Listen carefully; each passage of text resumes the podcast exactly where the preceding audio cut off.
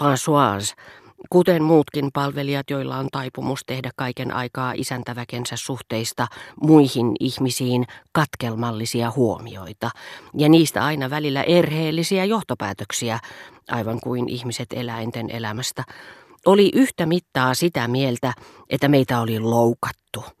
Toteamus, johon hänet muuten johdatti sekä hänen ylenpalttinen rakkautensa meihin, että mielihyvä, jota hän tunsi voidessaan olla epämiellyttävä meitä kohtaan mutta pantuaan erehtymättömästi merkille ne lukemattomat huomaavaisuuden osoitukset, joihin rouva de Villeparisi meidät ja hänet itsensä hukutti.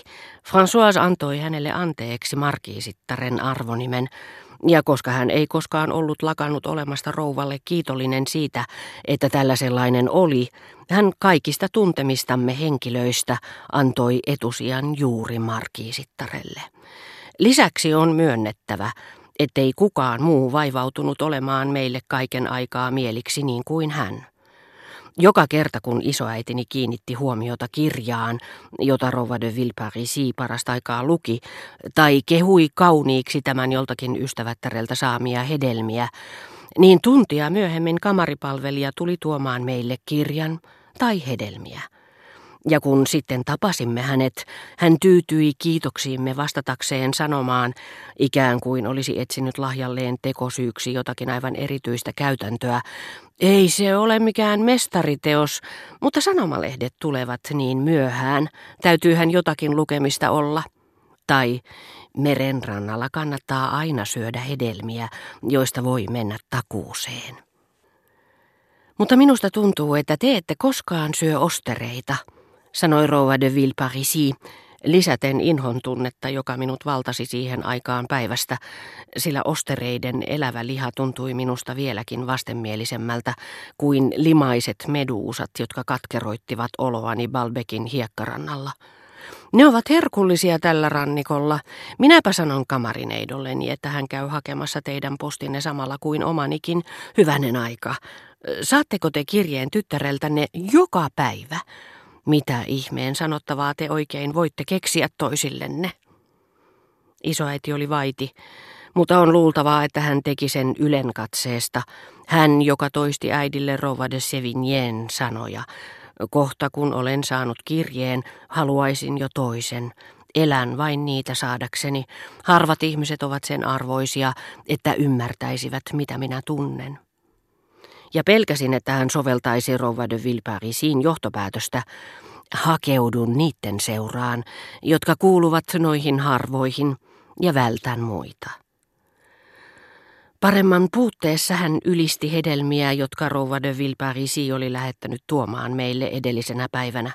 Ja ne olivatkin niin ihania, että huolimatta pettymyksestä, jota johtaja tunsi hyljittyjen hedelmämaljojensa puolesta, hän oli sanonut minulle, minä olen ihan kuin te, kärkäs hedelmälle enemmän kuin millekään muulle jälkiruualle.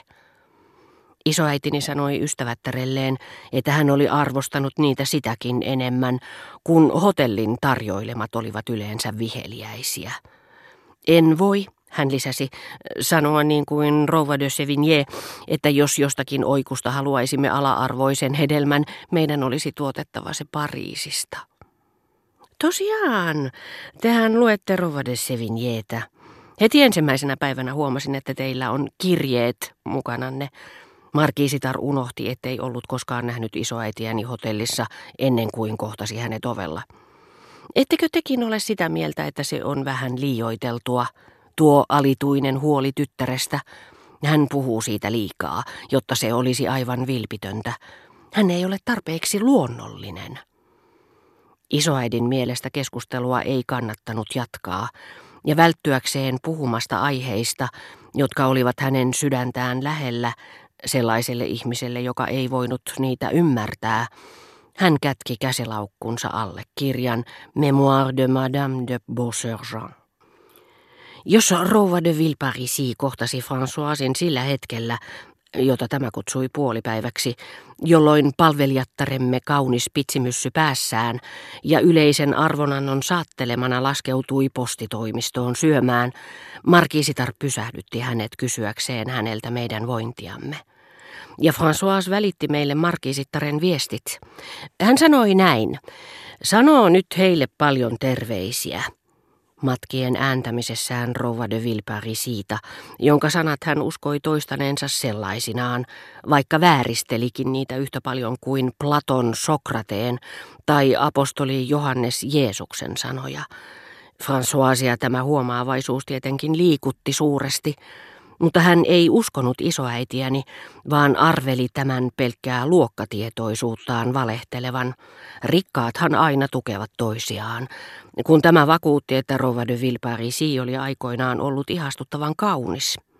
Totta kyllä siitä ei ollut todisteena kuin vähäisiä jäänteitä, joista oli mahdotonta, ellei ollut taiteellisempi, kuten Françoise, rakentaa uudelleen kadonnutta kauneutta – sillä jotta voisi tajuta, miten kaunis joku vanha nainen on ollut, pelkä katsominen ei riitä.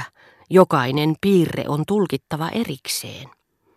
Täytyypä muistaa kysyä häneltä erehdynkö vai onko hän jollakin lailla sukulaisuussuhteissa germantteihin, sanoi isoäitini minulle ja herätti sanomallaan syvää paheksuntaa.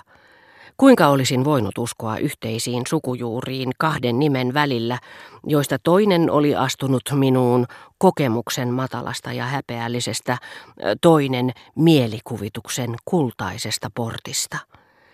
Jo muutamana päivänä olimme useita kertoja nähneet upeissa vaunuissaan Luxemburgin ruhtinattaren, pitkän punatukkaisen kauniin, hiukan isonenäisen naisen, joka oli tullut seudulle lomailemaan viikoksi pariksi.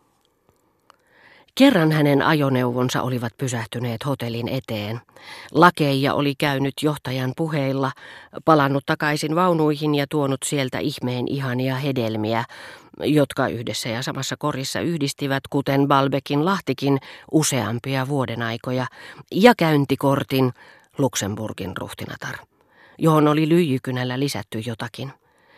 Kenelle ruhtinaalliselle täällä tuntemattomana asuvalle matkailijalle mahtoivat olla nämä hedelmät, merenvihreät loistavat luumut, ympyriäiset kuin meren sen hetkinen kaareva kupu, läpikuultavat rypäleet ryhmässä kuivahtaneessa varressaan kuin kirkas syyspäivä, taivaallisen sinikiven väriset päärynät. Sillä eihän ruhtinatar sentään isoäidin ystävätärtä ollut tullut tapaamaan. Mutta kuinka ollakaan. Seuraavan päivän iltana Rova de Villeparisi lähetti meille raikkaan kullankarvaisen rypälettertun sekä luumuja ja päärynöitä, jotka myös tunsimme, vaikka luumut olivatkin muuttuneet samoin kuin meri päivällistä nauttiessamme malvan värisiksi ja päärynöitten sinervässä kellui vaaleanpunaisia pilviä.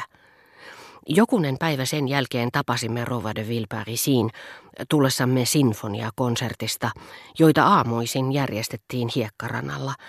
Olin vakuuttunut siitä, että kuulemani teokset Lohengrinnin preludi, Tanhoiserin alkusoitto ja niin edelleen, ilmaisivat korkeimpia mahdollisia totuuksia. Yritin parhaani mukaan ylentää mieltäni niiden tasolle. Voidakseni niitä ymmärtää pusersin itsestäni Tarjosin niille kaiken, mitä minussa silloin oli parasta ja syvällisintä.